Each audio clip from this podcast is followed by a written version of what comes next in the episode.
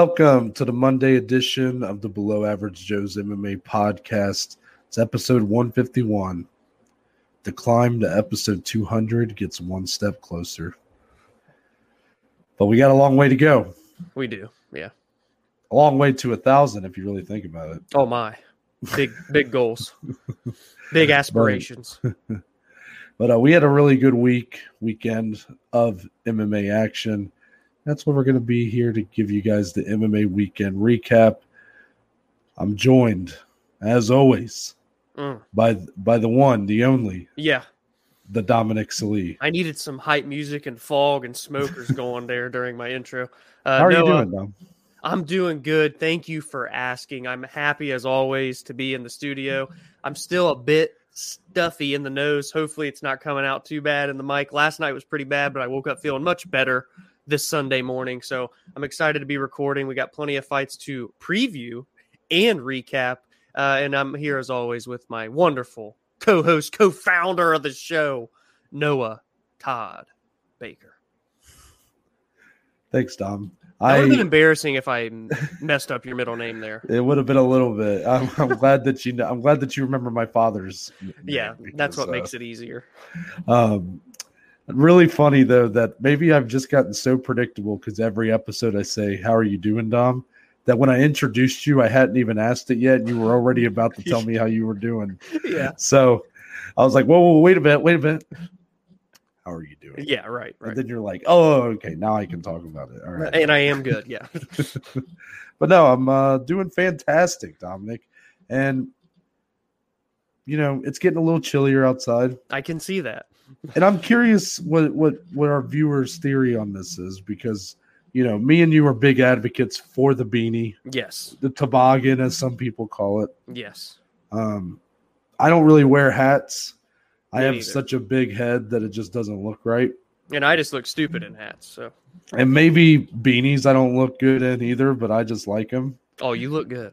You look But my theory here, Dominic, or something I want to, I guess, take a poll on is: Okay. Does anybody else do the hoodie over the beanie thing? because Ah. I don't know when I started doing this, but it was sometime in college, I'm assuming. But I remember for a long time, everybody, like people around me, started to realize that when I did it, it was like because I was hungover, which I promise I'm not hungover right now. I'm just saying that, like, it was like that was my hungover look. Yeah. And then over time, it's just became my my my look, which I, don't I mean, I like it. I don't know what that says about me, but um, I just want to get a poll, get anybody to let me know. Does anybody else do the hoodie over the the beanie, or is everybody like, that's stupid? What's the point of the beanie if you're going to put the hood up? You know what I mean? Our So poll just- on Spotify tomorrow will be this question. Okay, good to know. Good to know. but um, let's get into what people actually came here for. Starting with the fight announcements. You mean Only they didn't come to see us? uh, anyway, Anyways, uh, UFC 269, I mean, this is stupid. the pay per view to end all pay per views. It's only getting bigger. It's only getting fatter. It's only getting thicker, Dom. we like them thick. And that's that's a way you could describe a lot of different things. But this fight between number seven Josh Emmett and number nine Dan Ige on Oh, December 11th man. is a great fight to add to this card. Honestly, this fight's going to get lost in the shuffle. Yes, That's why we is. have to give it its shine now because there's so many good car fights on this card. Josh Emmett, we haven't seen him since late summer of 2020 when he had that fight of the year sleeper Yep. with Shane Burgos that he actually won, but he tore his ACL, I believe, in that fight. Um, that's been the reason he's been off for so long. Dan Ige's been taking fights with anybody and everybody. He's won some, he's lost some, but he's been game every step of the way, coming off a loss in a five round main event with Korean Zombie over the summer. What should we expect from this one, Dom? Violence. I think this is going to be really fun, man. It's good to see Josh Emmett back. I hope he's 100% recovered. I mean, he's 36 years old at this point now, so the clock is ticking, especially coming off of a, such a serious injury with a torn ACL. But this is a great uh, fight to welcome him back into that top 10. I think he's still deserving of such. He's a very underrated guy, Josh Emmett is.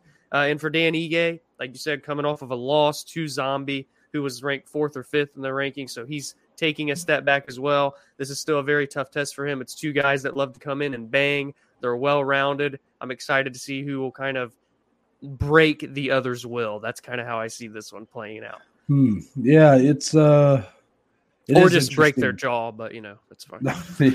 you know, for Josh Emmett, he seems to be mentally in a good place. You Mhm. know, if you remember the post fight interview from that win, he kind of came after everybody. yes, he did. I don't know if you remember that. He was uh, really calling out a lot of the media members. He, didn't Mhm. name anybody specifically, but just claiming that he had been getting slept on for too long, that Yep. people were kind of almost being too I don't know if there was any anything about being negative towards him, but overall he just he took it as a lot of slight Yeah. on his name that he wasn't being mentioned among the top of the division. And um, people might have forgot about that because of the layoff, but he has a big chip on his shoulder. And to come in against Dan Ige, who has carried the the mightiest of chips on his shoulder since Yeah. he came in through the contender series, it's you know it's it's the makings of a great fight. Dan Ige has literally from the moment he has entered the UFC has it's either been that he shouldn't have gotten a contract, he shouldn't have got the win over Barboza, he mm, Yeah. shouldn't have been in a main event with Calvin Kattar, he shouldn't have done this, shouldn't have done that. Dan Ige is a great fighter, and Josh Emmett, I believe, is still a great fighter. He Yeah. coming off probably the best performance of his career. How much did that?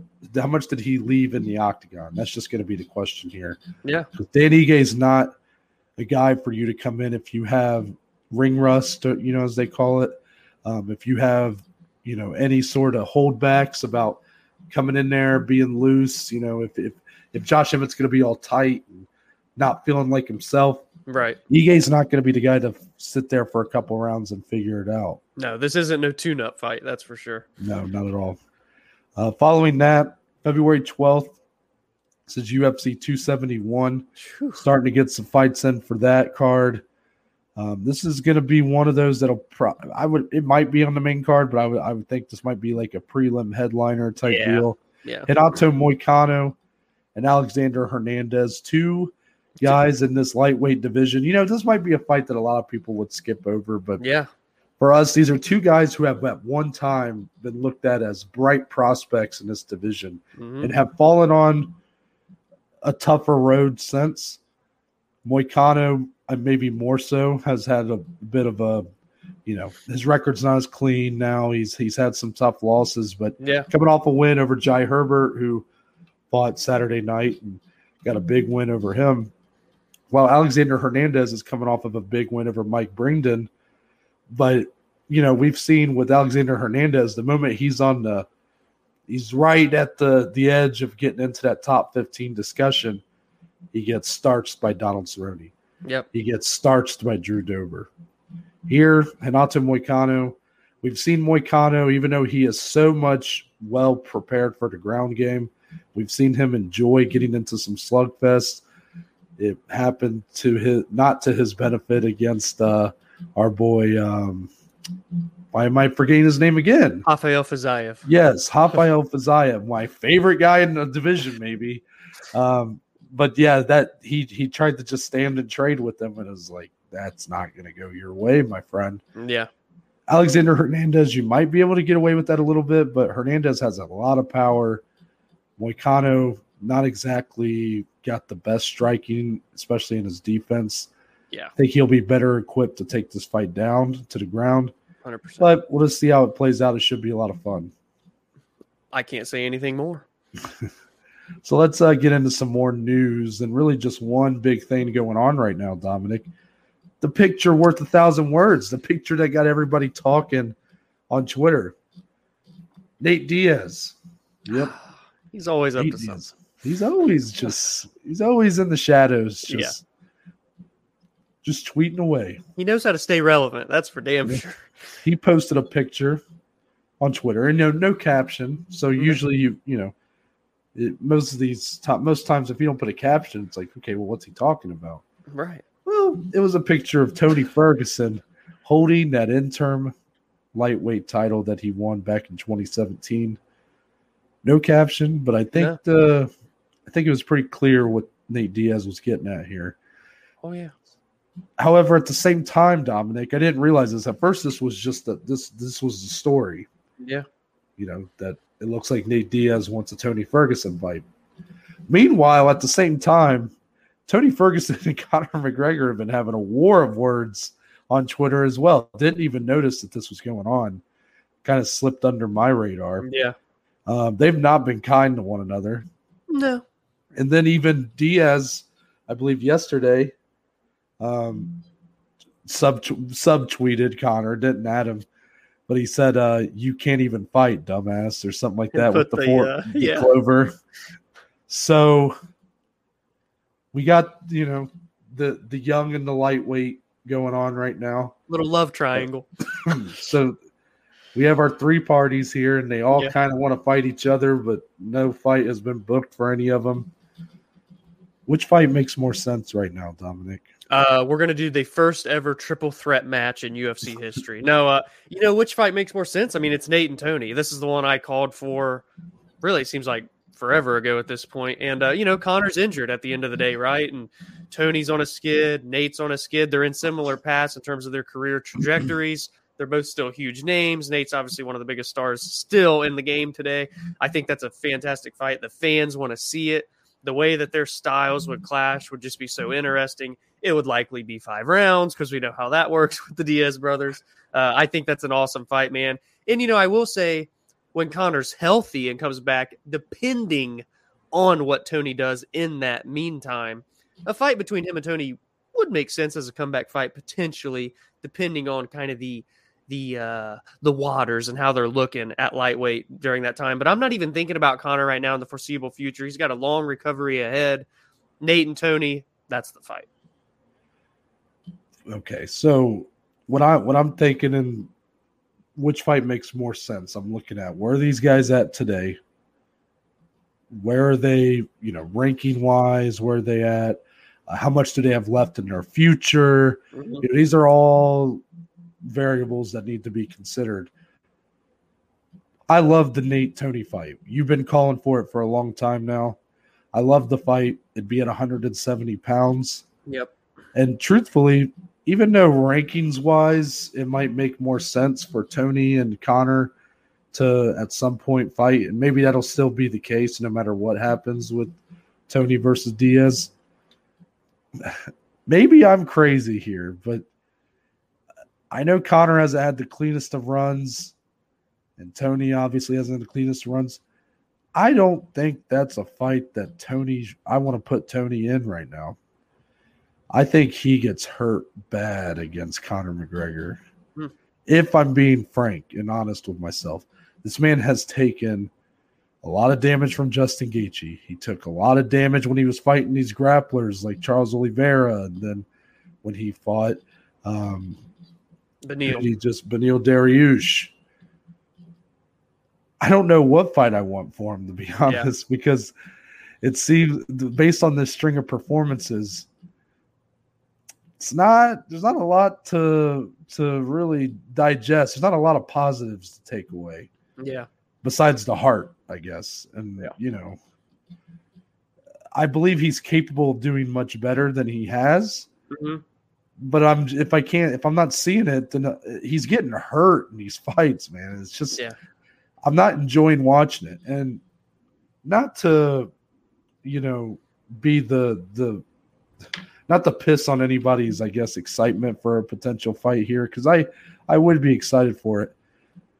I do get uncomfortable, you know, when when I'm reminded by Conor on Twitter about the incident that Tony Ferguson had a couple years ago, where um, apparently his his wife or fiance or whatever uh, called the police on him because he was basically there just seemed to be a lot of problems with his mental health at the time, and what scares me is that you know should this guy really even be fighting is just my my whole my whole thing it's the same thing the same discussion that needed to be had with nick diaz mm-hmm.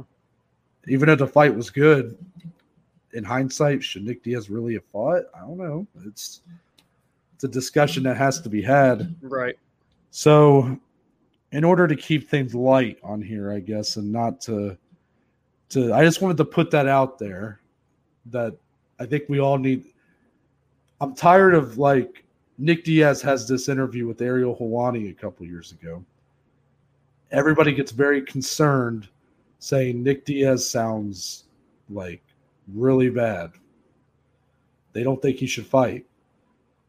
Well, a couple years goes by and now all of a sudden everybody wants him to fight again and he Mhm. gets put with Robbie Lawler. I just I'm just putting it out there because I don't want people to forget that these incidents have happened. Right. So it's at least worth, you know, evaluating yourself if you think that should Tony Ferguson really still be fighting. Of course. But that being said, the Diaz fight would make a lot of sense right now, considering they are both healthy, relatively, and available. I feel like Conor is feeling like the third wheel here, and that's why Yeah. he's Yeah. that's why he's piping in so much because he can't fight. But these are the two guys that if he could fight, he probably would be matched up with one of these two. For sure. And instead, they want to fight each other. Yeah. Now, to pivot into a discussion had on the post fight press conference Saturday, Dana was asked about this very picture, this very dialogue between Tony and Nate, and wanted to confirm this will be the last fight on Nate Diaz's current contract. Yeah. Dana said that is the case, and they are working on that fight right now. But it Tony Ferguson was not one of the opponents that had been pitched to Nate. He had also previously said Vicente Luque was not one of the opponents pitched to Nate. What opponent has been pitched? I don't have a damn clue, Noah, because the only two people that Nate talks about outside of Conor are Tony and Vicente Luque. And apparently the UFC hasn't worked on either one of those fights. And obviously they're not working on him versus Conor because Conor's injured right now. So I don't know what the UFC has up their sleeve. I don't know if Dana's playing it off because they're they're worried they won't get the contracts done or whatever. But or I don't know if Nate's just blowing smoke on Twitter to again stay relevant, get a lot of people talking about him. But either way, it seems like Nate's got a fight in the works. Again, who could it be? I don't have a damn clue, but I know you have a bit of a theory you want to share, and I'm curious to hear what it is. You know, it's just I don't I don't I don't know theory yeah, I mean it is it is a bit of a theory, I guess. You know, coming off of that loss to Leon Edwards, it showed that Nate can still be booked with top talents, Mhm. even though he doesn't have a ranking next to his name. I think I I would like to say I speak for everybody, but I'll just speak for myself. Nate Diaz is a top 15 welterweight. It's the reality of the situation. He's still that good. Do is he top 10? Is he top five?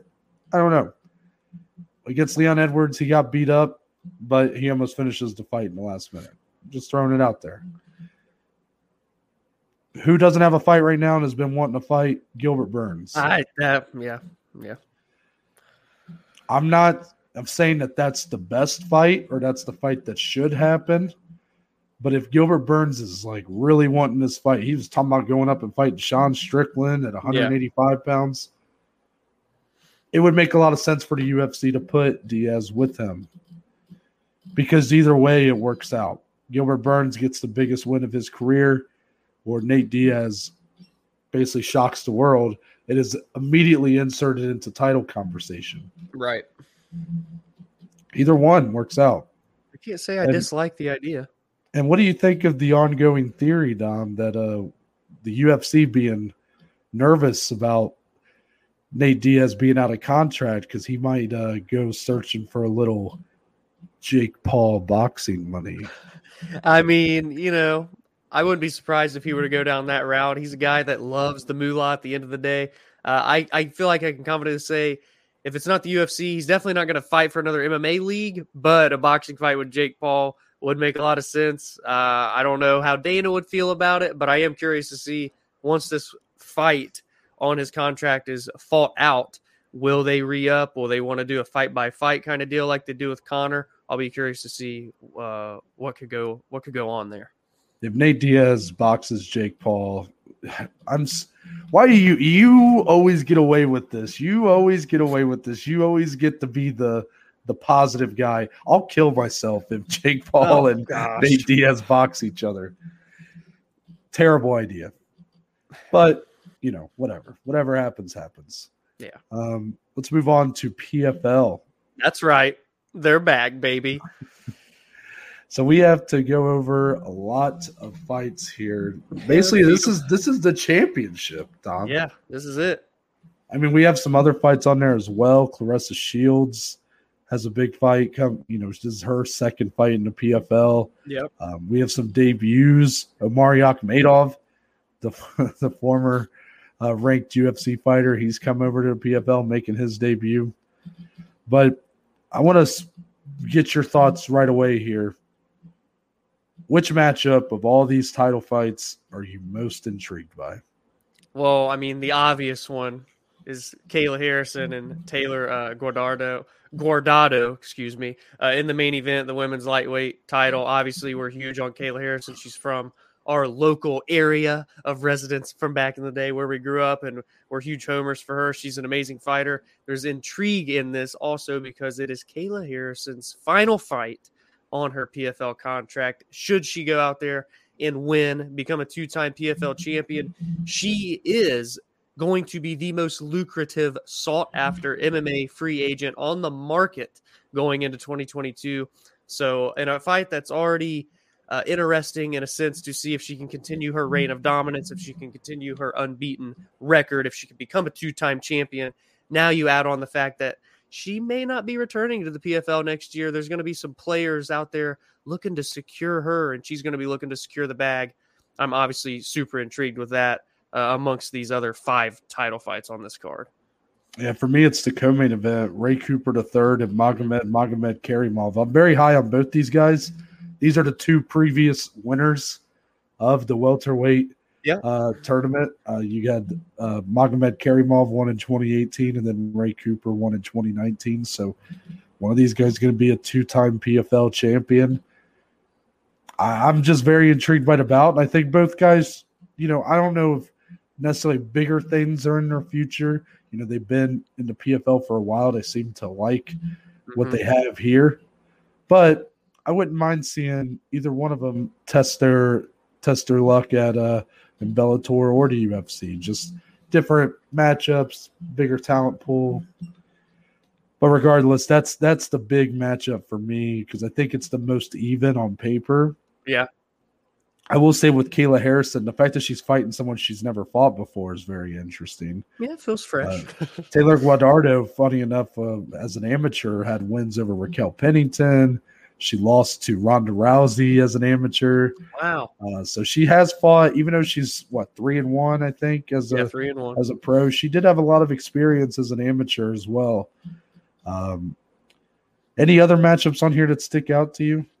Yeah, I mean, I'm not trying to do like a fight by fight breakdown. Obviously, there's a ton of title fights, but um, you know, obviously the Claressa Shields featured bout, they kind of sandwiched her right on the main card in between all the title fights, which you know I understand it. They're trying to build Claressa Shields, and she's a big deal. Obviously, I respect and love what she's doing, transitioning over to uh, MMA. The fact that she's still only 26, and I didn't realize that until I took my notes, intrigues me a lot because she really does seem dedicated to this craft and you know getting this career going in the PFL. And, you know, you have to assume as well, if Kayla were to leave, Shields is all of a sudden one of the biggest stars, one of the biggest names uh, on their promotion. So I'm excited to see her against Abigail Montes. Abigail's only 2 0. This is going to be her first fight in the UFC. She's only 21 years old.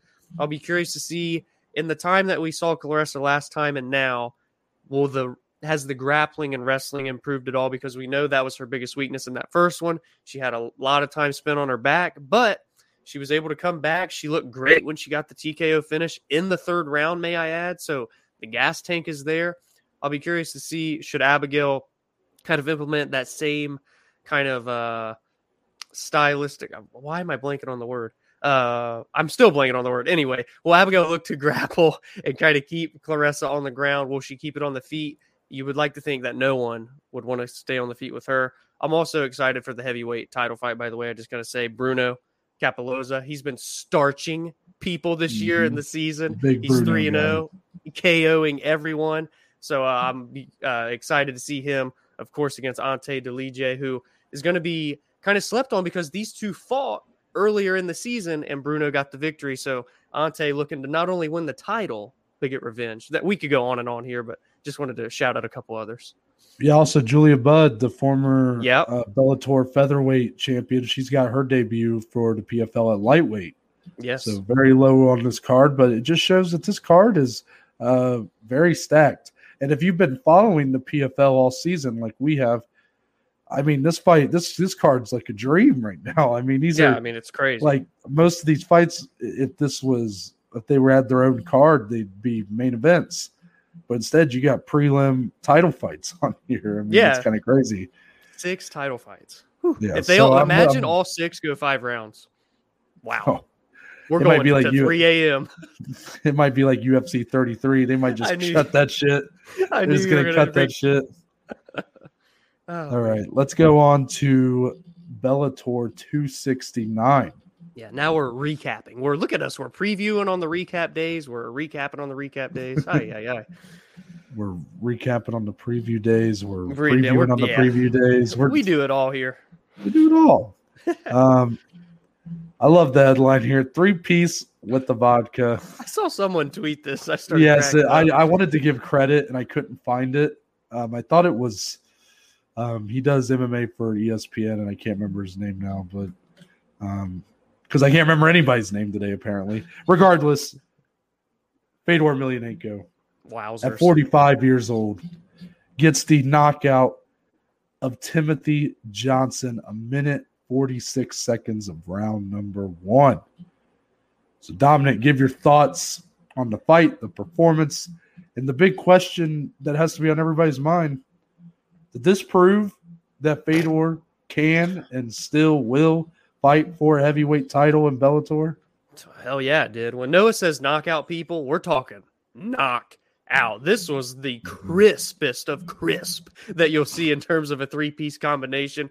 It was absolutely disgusting. The way that he still carries that power, along with the precision and the fact that he was able to dip out of the way of the big shot that Timothy Johnson was throwing. This came off of a counter. I mean, this was super impressive from Fedor. Again, 45, 46 years old. This was his 40th professional win. It was in Russia. The place was going bonkers when he had this happen. What a night for Fedor. And yes, he did prove he is still not only able to fight for a title, but that he more than likely will fight for a title, depending on what Bellator wants to do. We know that they still have an interim champion right now and Valentin Moldavsky that has to fight Ryan Bader for the undisputed title. At least you would think that's their plans. Um, so hopefully he gets the winner of that. I don't know kind of what the schedules are looking like. Bader obviously just lost in the light heavyweight Grand Prix, so you got to think he's going to take some time off. Does Fedor maybe in the meantime want to do another fight? Do they want to do a one off with Um, JDS, Alistair Overeem? I don't know. I don't know what Bellator wants to do. I don't know what Fedor wants to do, but damn, if you're going to look like this, I want to see him fight again. That much I can say. You know, at first I was like, when you said take another fight, I was like, no. But then you mentioned JDS, Alistair Overeem. I'm like, all right, Maybe. maybe I'd be I'd be down for it. This this fight showed me a lot for Fedor. I mean, it's is it the best win of his career? No, but at 45 years old to still have the speed that he has is crazy. They always say Yeah. that when you get old, you know, in the fight game especially, speed is like the first thing to, First go. to go. in all Yep. sports. You know, Yeah. Yeah, we we grew up being football players. You watch the NFL, speed is always the first thing to go. Yeah. You can carry strength into an older age. Mentally, you can still be sharp into an older age. But it's the speed that just can't you can't stay can't be Yeah. as fast as you were in your early twenties, you know. Right. But Fedor Emelianenko's hand speed He's is faster. still is still something to behold. And yeah. it just gave Timothy Johnson all sorts of fits. My concern with this fight was one, you have Timothy Johnson, who's just a, a much larger man um, than Fedor, hmm and he does carry good power, but really it was just he's just he's looked really good up uh, in his last few fights for Bellator, And being that he's been very competitive over the last couple years, while Fedor's had very sporadic activity, 45 years old, uh, it just seemed a lot of things were lining up to where right. I think a lot of us thought that Fedor would need to get this fight done and done quickly in order to have a chance, and he did. Yeah. But Timothy Johnson's a guy who I don't believe has ever been really knocked out like that, at least not of recent. Whew. So it was just very clear, though, that as soon as that fight started, Fedor was able to blitz and then jump out before Timothy could even register what had happened. It was the speed difference was insurmountable. Yeah, and for sure. That's why this fight went the way it did. It was a complete one-sided beatdown. Yeah. And you know, shout out to Timothy Johnson for taking the fight, but Fedor proven that he is an anomaly, man. He he is not he is not the he is an outlier in a lot of ways for MMA. And I think Dominic, and this might be controversial. I'm just saying what I think will happen here. I think you will see Fedor fight Ryan Bader next for that heavyweight title. Hmm. I don't think Valentin Moldavsky and Ryan Bader is going to be the fight that, uh, like that. That fight will still happen as far as Moldavsky will still have his chance, right, to combine that heavyweight title. But Bellator is going to be looking to cash in on a Bader think. Fedor rematch. That'll be big money for them, and it'll probably be Fedor's retirement fight. Um, I just don't see them going with the interim title fight for Valentin Moldavsky. It would be very interesting if Fedor won against Bader, and then you had him versus Moldavsky, like you Battle of Russia. Yeah, that'd be interesting. But uh, regardless of what when it happens or what happens, Fedor did prove that he is still an elite level heavyweight in Bellator. I don't know how well he would do if he was in the UFC. We're going to talk about that on Wednesday. Some of Daniel Cormier's comments. That's a little plug for Wednesday's episode. Stay tuned. Um, but in terms of right now, for the promotion he's in, he's one of the best heavyweights on the roster, one of the best in the world he probably should be fighting for a title here soon. So yeah, and I, I, just wanted Fedor. Yeah, and I just want to say real quick on a personal note, I thought it was really cool from the entire MMA community, really showing love to Fedor after he got this win, reminding people, hey, this is one of the greatest talents of all time. Because you know when he was really on a tear during his prime years, I was still so young, and I was like only locked into the UFC. I didn't know much about the pride and all the international stuff going on. So it's only until you know these last five or six years when I've indul- indulged into all of MMA, all promotions and such, where Fedor's really I've gotten to see how great he actually is, and the fact that he came out and did this again at 45 years old was just so impressive. So I, I thought that was really cool. The community all coming together as one almost and just showing him love because it was very well deserved. So yeah, it just felt like a special special moment, you know. Yeah, yeah. Let's go to uh, well another headline for Bellator. I forgot we got the two for. Don't usually do two headlines for Bellator, but I think this one earned it. Oh, he Usman Nurmagomedov gets the submission win over Patrick Pitila. I believe is that it might be Patrick, but I'm going to go with Patrick Pitila in round one, four minutes six seconds in. So Dominic, I mean, the odds for this fight were absolutely insane. I mean, yeah. Usman, this this really the fight itself is not the headline here. The question I'm going to pose because when I've watched this, there's certain times where you watch certain fighters and you just know that you're looking at future greatness. At least that's yeah. that's the feeling you get. Sometimes that feeling's wrong, sometimes it's right. But I had that feeling when I was watching this fight, a feeling of this guy is going to do big things for Bellator. Yeah. So I'm just going to say how long before Usman is competing for a title? He's ranked seventh right now, tied for seventh.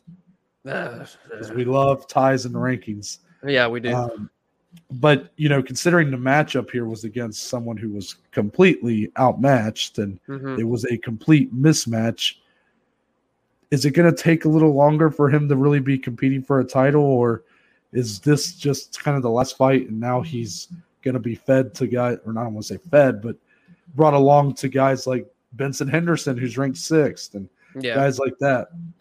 Yeah, I mean, there's no reason not to at this point, right? He's three and zero oh now in Bellator, and he was one of the most, uh, you know, one of the most highest regarded free mm-hmm. agents when Bellator went and got this signing. This was a big deal. We, I think, we even covered it. Him and Magomed mm-hmm. Magomedov both were huge signings for Bellator. We've seen them both be molded thus far in Bellator. How they've done. Magomed was in a huge fight, fell short, but obviously Usman now undefeated still. He's in the top 10 of the rankings. And I just think now it's time to fast track the guy. It's clear how dominant he is, how great his skill set is. And the Nurmagomedov last name helps a little bit in terms of star power. The guy's already got like almost 500,000 followers on Instagram already, and he's a Bellator fighter. That's a lot for guys over there in Bellator. So, you know, with Khabib in his corner, we know that he has a bright future ahead. I think he can kind of starch through the competition until he gets to that elite of the lightweight division. I know we're going to see Patricky Pitbull uh, fight for the vacant belt coming up in I think November. So when you know when you start thinking about Usman in there with that mix of guys, it starts getting very intriguing. But uh, yeah, it's time to start feeding this dude to the wolves because he will be a champion. It's one of those guys where it's not a matter of if, it's a matter of when that belt will be strapped around his waist.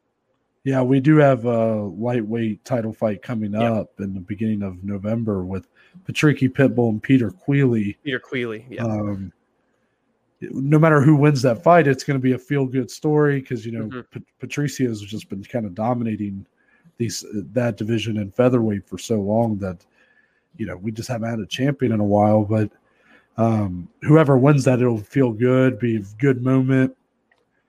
But regardless, I think they're merely keeping that belt warm for when yeah. uh, Usman Nurmagomedov makes his way there. I, I really do think this guy's going to be a dominant champion, perhaps for Bellator as long as yeah. he's there. Um, yeah, so let's move on to the UFC. Or no, sorry, actually, I, I did have one more question for you. Oh, I forgot. Well, let me pop future champion back up for you. I wanted to actually get your thoughts on this the mismatch that took place here. This is not. I I, I wish I should have looked up the odds that closed on this fight, but it was something like minus or plus. I forget if it was the. He was favored by like minus fifteen hundred or something, yeah. or minus yeah. two thousand. I mean, these the odds were insane for this fight. Yeah, and this is not the first time that Bellator has had something like this. Uh, the Jack Swagger from the WWE when he came in, Jake Hager. I remember he fought uh, someone crazy odds for that. I mean, it, they they tend to do some tune-up fights for their prospects, if you want to call it that. But what are your thoughts on on this kind of matchmaking where you know these top prospects are given these completely unremarkable, unknown um, journeyman products that really have no shot, and it's merely just a showcase for them. Right. I mean, it's kind of how MVP's uh, career has gone, and Bellator is kind of the same way, where he's been looked at as this top prospect, and we always talk about his level of competition is relatively lackluster until he gets in with the guys like Douglas Lima, so on and so forth. So, uh, you know, it's interesting. I don't know if it's just maybe there's a large drop off in Bellator between these top elite level prospects that they get and some of the mingling guys that have been there for quite some time.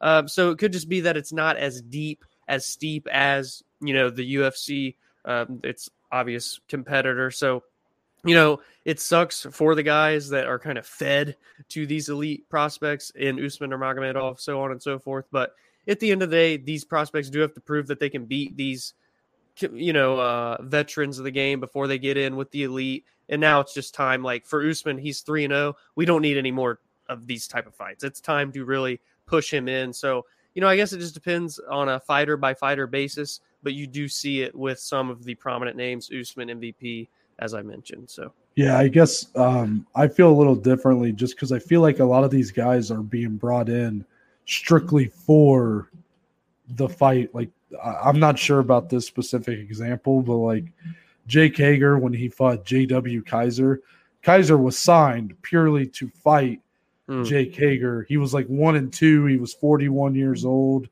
Um, I think that's kind of ridiculous in my opinion. Yeah. I think that's I don't think that's helping anybody. Like if I mean I guess it it boosts up your your your prospect status with the fans maybe, but these have to be the most casual fans to not be able to see through what what you're doing here. I mean mm-hmm. these are complete mismatches. You have they have a big roster, Dom. Yeah. You use guys that are in similar placing. Maybe the odds would still be, you know, 500, six, six to one, seven to one. We've seen that in the UFC. Yeah. But at least it's it's at least realistic. I mean, just bringing a guy in who's really never fought before. I mean, that's kind of what you're getting a lot of these. It's like guys who aren't who aren't. I mean, they're fighters, but like they're not really fighters, and they're going up against future elite champions. level yeah. champions. Who that that doesn't benefit anybody, and right. I think it's kind of it's kind of shameless to book like that. I mean, you just saw an incident with Bare Knuckle FC where they a man died in the in the ring, and he was completely mismatched in his fight. Yeah. He was like uh, I forget what his record was, but he was like an under 500 fighter going up against a stud got knocked out. And I'm not saying that the mismatch is the reason he died. I'm just saying that you know these these guys that are coming in here to take these fights with these big prospects and they have no business fighting in Bellator. They're taking a lot of damage for this, and I just don't think it's. uh I just don't think it really does the benefit that Bellator wants you to think it does, mm-hmm. and it's a little shameless in my opinion. Just you have talent on your roster. You have a full roster of fighters. Use the talent you have. If they if these prospects can't get the win, they ain't prospects. Right. Right. Sorry.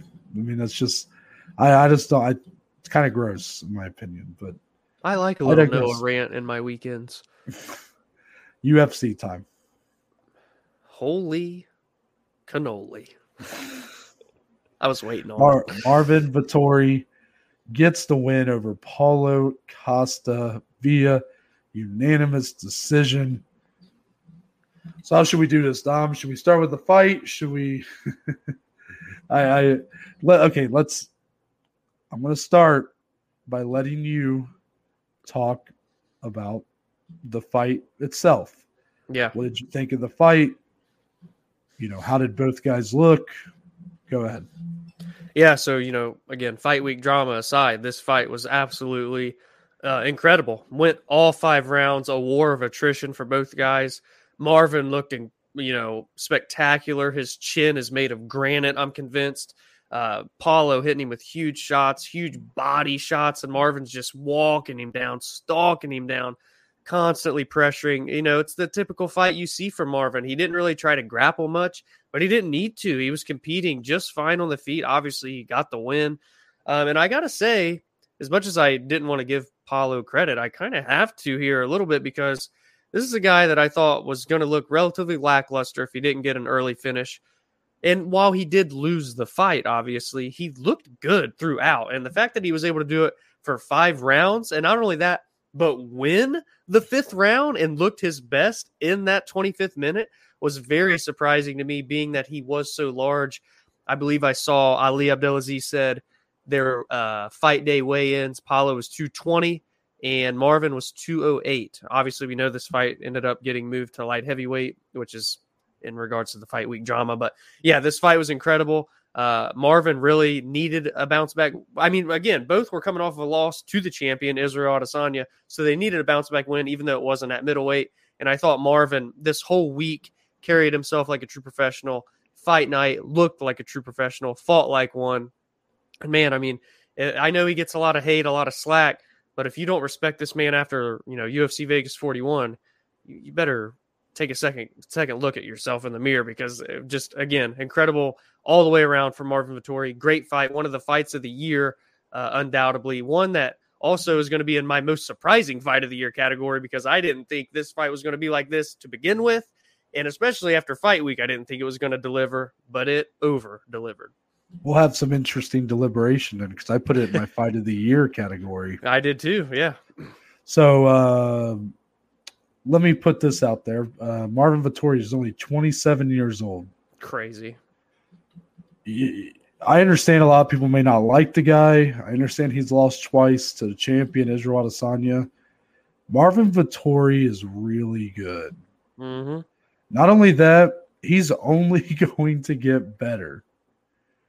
He's literally not even in his prime yet. Yeah. People, Marvin Vettori might end up being a big deal in the UFC. Yeah. You know, Adesanya, I know is, you know, he's got, I don't see that fight ever being run back again, but my whole point is you just, MMA is so unpredictable. You know, Adesanya might win one more over, he might beat Whitaker and then decide to go up to light heavyweight again. And, you know, you just don't know. I might go on out on a limb and say Marvin Vettori will be a middleweight champion before it's all said and done. And this fight just proved it for me. Yeah. This man has always been a grinder. I mean, his average fight time before this fight was like 16 minutes. Mm-hmm. I mean, the guy, the guy is a bit of a, um, what's the word? A marathon man. He's like a marathon yeah. runner in there. You know, he's he he he is built to last for the entirety of a fight, whether it's 15 minutes, whether it's 25 minutes. He is ready to go. And in this fight, he took heavy, heavy shots from Paulo Costa. Not even a Paulo Costa that had to cut weight. This is a Paulo Costa at his full potential power. Yeah. yeah. And he just ate him. You know, he got a little wobbled by the head kick that landed flush. That puts anyone that, else out. Besides that, every hard shot that landed, every kick to the body, to the arms, he looked completely unbothered. Yeah. And he won the fight. I mean, he clearly won the fight. He, he yeah. truly grinded his way to a victory by doing good level changes, but really just keeping the pressure on Costa, finding those openings, those little opportunities for a small flurry, not leaving himself um, overextended to perhaps a counter shot. Mm-hmm. Um, but I do have to give props to Paulo Costa because I thought by the end of round two, I thought he was done. Yep. He looked gassed. And then he just kept going. That explosiveness, like it, it, it does, like for him, it, it wasn't, he did look different from round one to round three or so. But it was like anytime he did throw something, super explosive still. Oh, like yeah. that guy carries that power and explosiveness no matter how tired he is. And he was tired, let's be clear. He was Yeah. tired in this fight. This was the first time Paulo Costa ever went to a fifth round or a fourth round. Yeah. And the fifth round was his best round of the fight. Crazy. He looked fantastic. He honestly, I was getting a little nervous. He might finish Marvin Vettori in that round. I mean, Marvin was kind of holding on for dear life at points, but yeah. all in all, this was a fantastic fight. Over delivered considering what it could have been. What we, I think, a lot of us had kind of the worst, um, kind of had like the worst case scenario feelings about this fight. I mean, hell, I even said on Friday, I wouldn't have been surprised if Costa laid down and Yeah. said, I'm done within the first five seconds of the fight. He came in there and looked to win. Say what Yeah. you will. So now let's do the full picture. You know, let's you take into account the fight. We take into account the post fight press conference where we heard comments from Dana, from Paulo. We've heard Marvin's thoughts and all of the fight week leading up, Dominic. I guess the simple question is what are your thoughts on this crazy fight week now that the fight's taken place and we've heard from all parties? Where where is where do, what do you think now? Because we you were pretty angry on Friday. Yeah, uh, well, I mean, it, Dana White kind of said it pretty clear at the post fight presser. Paulo is now going to be fighting at light heavyweight. And while uh, Wallid may disagree with that, and he said he's going to have a chat with Dana, say no. Paulo confidently believes he can still make 185. This was a one off, this was an outlier. Shit went down in fight camp where he couldn't train, therefore he came in heavy, yada, yada, yada.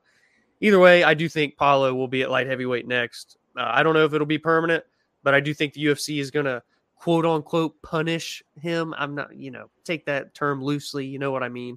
Uh, but I think, yeah, with all this drama, you can't put him right back into a 185 pound fight. You have to gain trust back from him in a certain sense. So uh, I look for Costa to fight at 205, and it's it's a weight class I think he could compete in. Anyways, I mean, you saw how big he looked in there. He was 220 damn pounds on fight night for crying out loud. So he looked good. The fact that he went, you know, five full rounds at 200 or at light heavyweight, I should say, well, it was impressive. So I am excited to see kind of how they match make him in that division.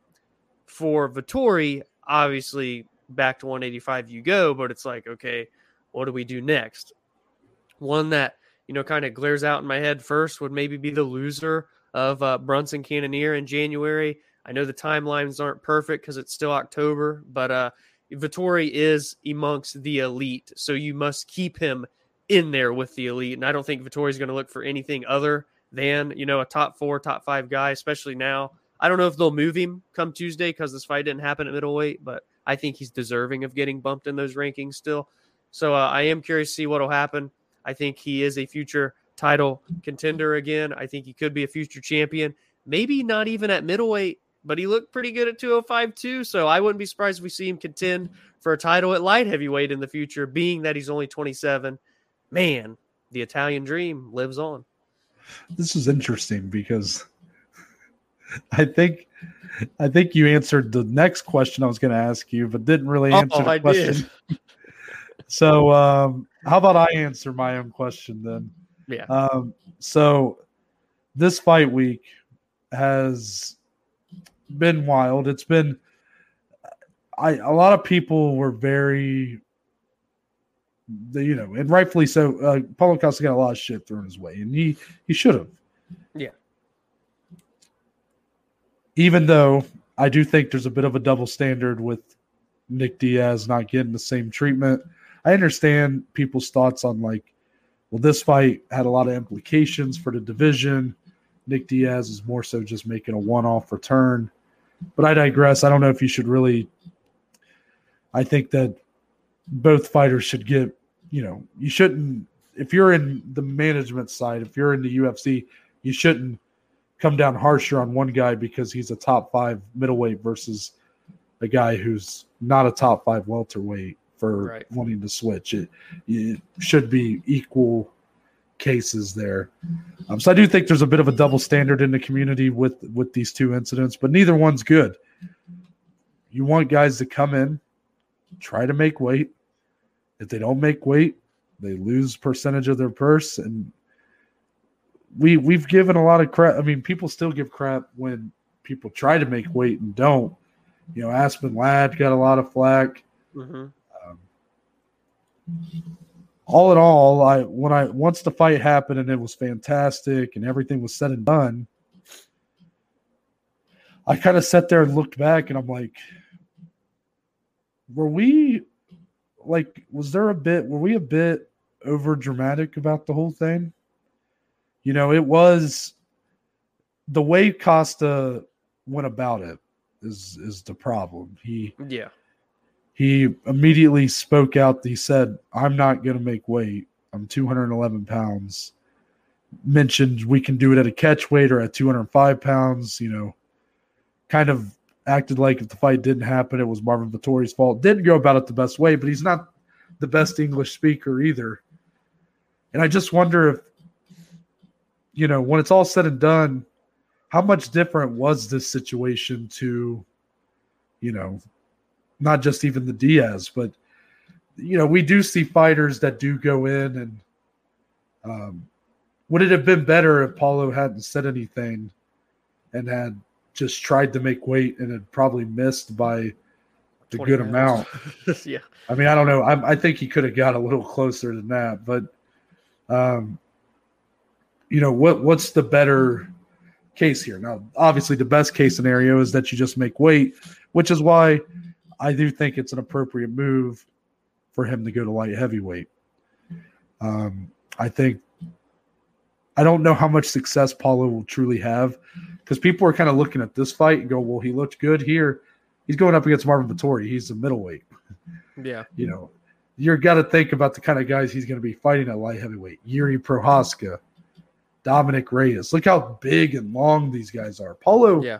has short arms. You know, he's, Yeah. he's he, he carries a lot of power, but look at how much bigger these guys at light heavyweight are compared to who he was fighting at middleweight.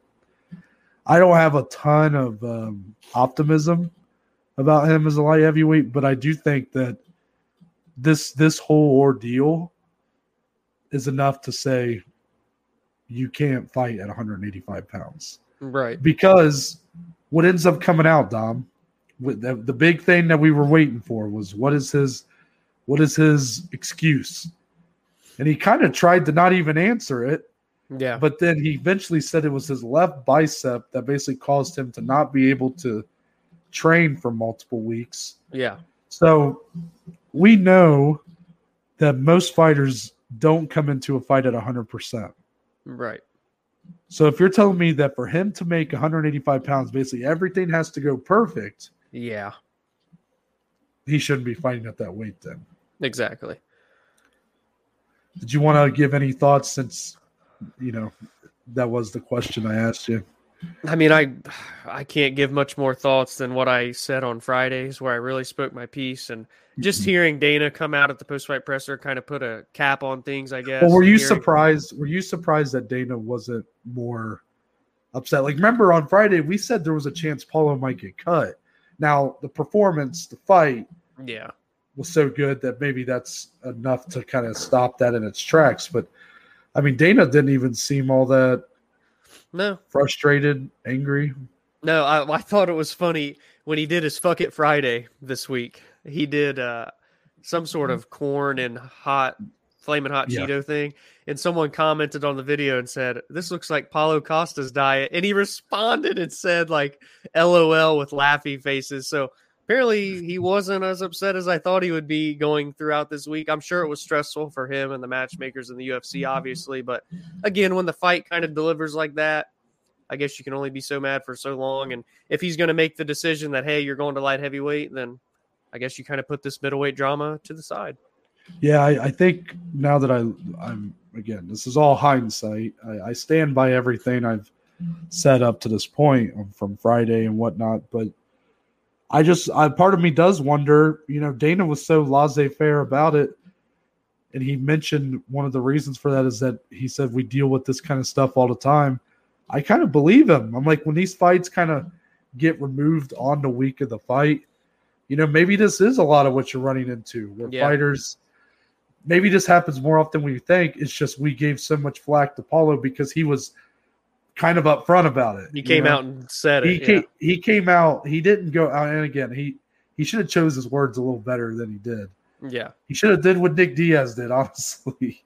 Yeah. Yeah. But um, it just I I get why people might disagree with me on like the equal cases thing because this was a big fight in the middleweight division. You're the main event. Your big implications because you're both coming off title losses, and then for this to happen in the way it did, it's a lot more impactful to a card and to a division than let's say, you know, Nick if Nikolai Nagumaruno, if he had pulled this against Isaac Villanueva, people probably wouldn't have had as much to say about it Right. Right. because ultimately that doesn't have as much implication to the card or to um, the division as this one. Of course. Nick Diaz, Robbie Lawler, I stand by. That was a big fight. That was the biggest fight of the card for a lot of people. But I get it, not as big implications for the division. We just wanted to see that fight happen, so we didn't really care if it was at welterweight or middleweight. Yeah. But I digress. I look forward to seeing what's next for these two. I like your thoughts for Marvin Vettori. I think the loser of Brunson and Cannonier makes a lot of sense. Now, I want to give see if I can get you to hone in on like for Paulo. Is there a specific opponent? How about a Dominic Reyes? I mean, a fight like that doesn't make sense. You have to, you know, a former middleweight in Anthony Smith, you know, things like that. Paulo mm-hmm. was, at the end of the day, the number two middleweight in the world. And when we talk about people switching weight classes, we kind of take that into consideration. So, like, okay, if you were amongst the elite at 185, you can for sure fight, you know, a guy in the top 15 or the top 10 or Yeah. maybe the top five. So, yeah, I mean, guys like Dominic Reyes, Anthony Smith, you know, Thiago Santos, all those types of guys, especially like Thiago and Anthony, that both were former middleweights. So that makes even more sense. Things like that. Um, I, I think, you know, take some time if he does have any healing to do, maybe get accustomed to consistently fighting at 205 because I'm sure his body and physique will look even. You could even tell his physique just looked different. Uh, Not that he's still he's chiseled of stone, obviously, but he looked a little bit thicker in this one. And uh, you know, if he can get that size right, the nutrition down, because again, you said Paulo's big, but these light heavyweights are true, really big, long, rangy light heavyweights. So get prepared because uh, there's a plethora of options for him here as I'm going down the list. I mean, Johnny Walker's, Ryan Spanns, all of these guys truthfully make sense. Yeah, I think a lot of people would be surprised at the the difference if you saw Costa in an octagon Yeah. with Johnny Walker. Just how much? Yeah, Johnny Walker's six foot six. You know, Yeah, I mean it's just going to be a crazy size difference. So yeah, he'll have to make some adjustments if that's really going to be his direction. Also, wouldn't surprise me if after this conversation that's had with Dana White that they might end up giving him another fight at middleweight. yeah. And if that's the case, I don't know. I don't know who he should fight next, honestly, if it's at middleweight. I don't really have a maybe mm-hmm. Darren Till when Darren Till comes back from injury. Yeah. I don't know. Let's get into the rest. Alex Caceres. And I you know what? I He does it again. actually I didn't say it at the top here. This card was actually fantastic. It, it was phenomenal. It really Yeah, was. I mean, there was just it seemed like every fight was like that's fight of the night. That's that's yeah. a contender for that could be a fight of the year. You know, it could be a uh, the sleeper of the year. You know, surprising fight of the year. Give them a And bonus. Give them fight- a bonus. Each fight was just elevating that status even more. Alex Caceres has a come from behind submission win over Sung Woo Choi. Round two, three minutes, 31 seconds. The difference in this fight was the power of Sung Woo Choi was hurting Caceres. Um, there was an illegal knee that caused Choi to have a point taken away. So really, it wasn't a come from behind victory if you look at it in that way. It Yeah. was he just won. But in my eyes, Sung Woo Choi was winning the first six minutes of this fight. But the moment, the moment Caceres found an opening to take that back, he took it swiftly.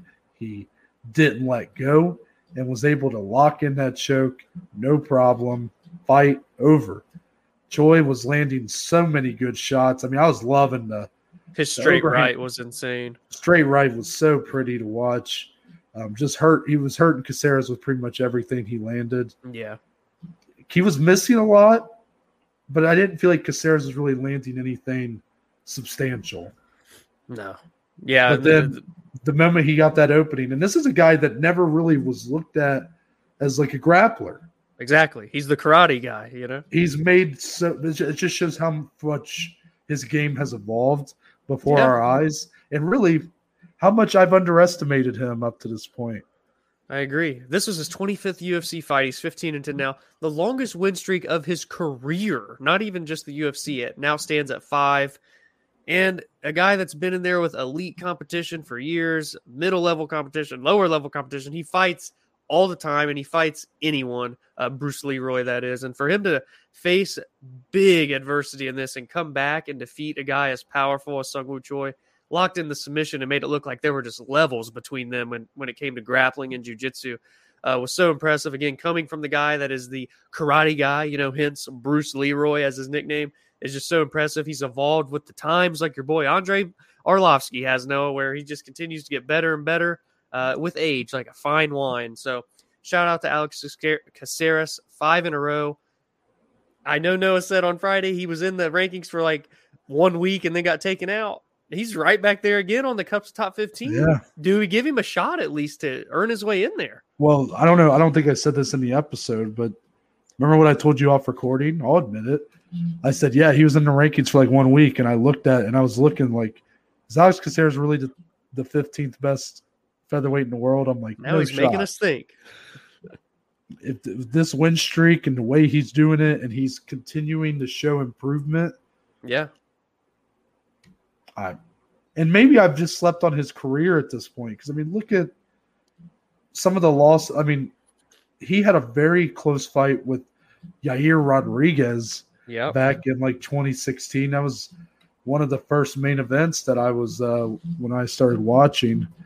Um, you know, since then he had a loss to Kron Gracie that was pretty one sided. But besides that, the guy's been a gamer, man. He just yeah, he shows up, and a lot of times he's going up against guys that don't have near the experience as him. You know, he does pull some Arlovskis. He does, he does. You know, but it's even more impressive, I would say, than Arlovsky because he's not just winning off of IQ or off of the mistakes that his opponent is making. He's finding these small openings. I mean, that opening for Choi, that was like a split second yeah, to get that back. And make takes full advantage. He gets the win. Very impressive. phenomenal. Oh yeah, Fight of the this one. this is nuts. So I put this one. I'll tell you up right now. I put this one on the surprising fight of the year category because Gregory Rodrigues gets the knockout of Jun Yong Park, a fight that we talked about on Friday, a fight that we thought could be fun. Two strikers, two guys that carry some power. Didn't expect this. You know, No, this, this, no. this knockout comes in round two, three minutes, 13 seconds in. This fight was so back and forth. I mean, there was so many moments that it looked like either guy was about to just drop dead Yeah, and dude. even even the finishing sequence the commentary was saying what i was thinking was that rodrigues looked done. He was up against the fence. He, his body language said all the the red flags. You know that tweet the tweet thing going around right now oh red yeah, yeah, yeah, that gregory rodrigues up against the fence red flags everywhere. Yeah, was- yeah. and then he just unleashes some Boom. venomous fucking right hands and left hands and Yeah, Park just fucking drops and then like I love how he went. He like followed him all the way across to the other side of the cage, and then just dropped him. Oof! Wow. This fight was fantastic. I want to give props to both guys. I know Jun Park lost here, but both guys showing a lot of heart, showing. And I, you know what's, the, if I want to hone in on something technical here, what impressed me most about both guys is they were both hurt, they were both exhausted, but both, and this is the reason Rodrigues kind of won, but even for Park, he had it too. They were hurt, exhausted, almost mentally even fatigued. But Yeah. when they still threw with their hands, they threw with power and with accuracy. You didn't see a lot of looping shots and you know what pray what not stand and praise, you know.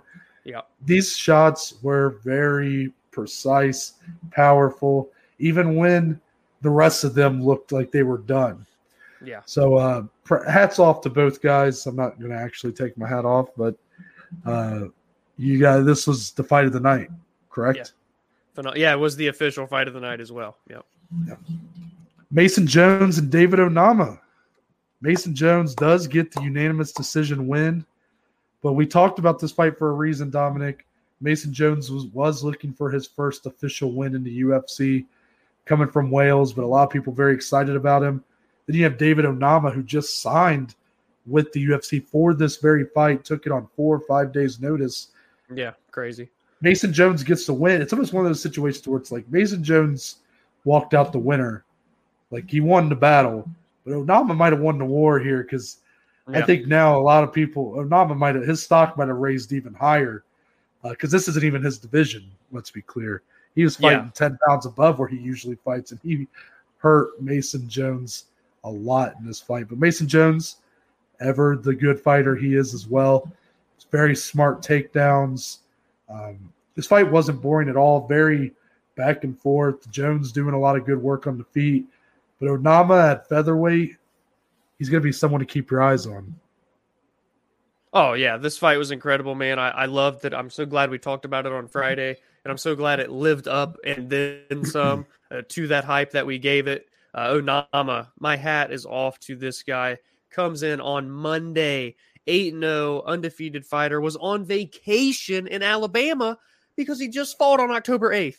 and then gets the call from the UFC, comes in here to fight uh, Mason Jones, one of the biggest prospects uh, in this lightweight division. Oh, and by the way, like Noah mentioned, David Onama, he's a featherweight. So he came in weighing like 153 and a half pounds. This was such a back and forth barn burner on the feet. It was great on the grappling side of things. Mason Jones really showed his well roundedness, but Onama showed his way to get up, sprawl, defend takedowns as well. This was a fight that checked all the boxes for me. Um, it's great for Mason Jones. He got that first win uh, of his UFC career. Wales really coming out firing with some young, bright prospects, by the way, in MMA right now. And again, David Onama, the first fighter ever, by the way, from Uganda in the UFC, fighting out of Kansas City, though, which was interesting. But uh, phenomenal fight, man. I can't wait to see Mason Jones get back in there. I can't wait to see David Onama not only get back in there, but what he can do off of a full training camp at his natural weight class of featherweight. Whew, I can't say enough about this fight. Yeah. Last one, flyweight prospects. Jeff Molina gets the TK over Daniel Da Silva, round two, 46 seconds in. We love these guys, huh? Literally, I thought this fight was going to be fight of the night, and then look at all everything that happened. This fight kind of got slept on by the end because so much happened. But Daniel Da Silva early, I was like, oh my god! I'm like, this guy's kicks are yeah ruthless. His stand up just looks so impressive. Jeff Molina, and not even to mention how many submission attempts he put on yeah uh, Jeff Molina. Jeff Molina has a very good ability to kind of weather a storm and remain calm. Yes. You know, he doesn't yes. he doesn't get too, you know, he doesn't start freaking out. Yes. Yes. And that's ultimately what won him this fight. He found the opening early in the second round because Daniel Da Silva maybe a little bit deflated from not being able to get that finish in round one. Lands a perfect right hand that drops Da Silva and was all done. I think both these guys have bright futures in the flyweight division. But Jeff Molina, contender series contract earner, mm-hmm. he's uh, 2 and 0 now, both in wars. I remember his war at UFC 259. He gets Aoriqileng and um, does it again here, man. Just this is the kind of these are the kind of guys I want to see at the top of the flyweight division. Exactly. We talk about the flyweights all the time. We show them love when the other fellas don't, and it just this fight lived up to everything and then some. Jeff Molina, incredible striking, incredible boxer, look good on the ground. Uh, Da Silva as well, very good fighter. Can't wait to see him back in there.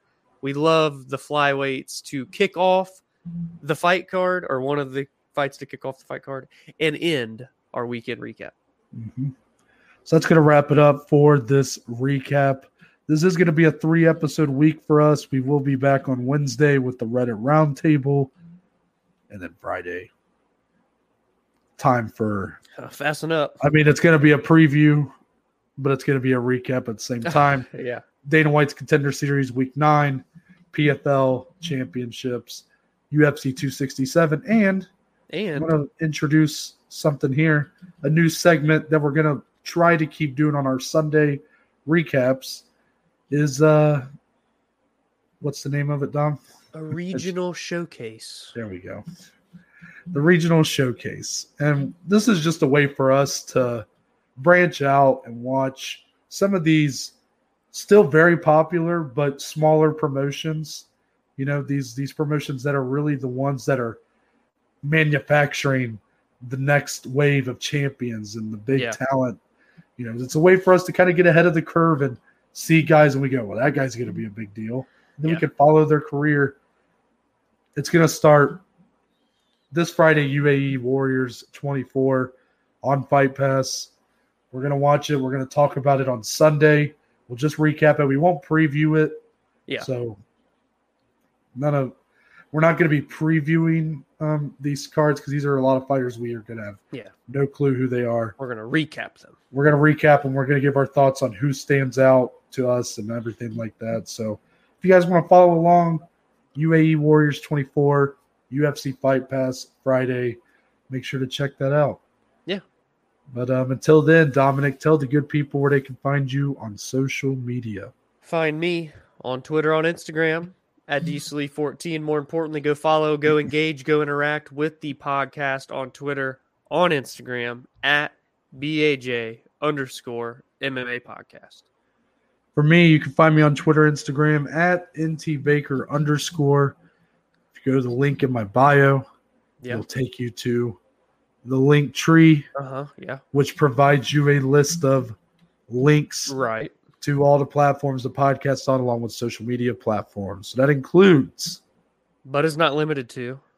the Twitter, the Instagram, the YouTube channel, and Spotify, Google, and Apple Podcast. It's all on there, baby. And there's a couple links for today's sponsor, Anchor. Shout out to Anchor. First, leaving a voice message. And second, Yeah, do it. if you would like to become a supporter of the podcast, Come on. you just come you on. can just uh, leave a few dollars, and all that money goes back into improving the quality of the podcast. But that's it. We're out. We're gonna see y'all on Wednesday. Oh, baby.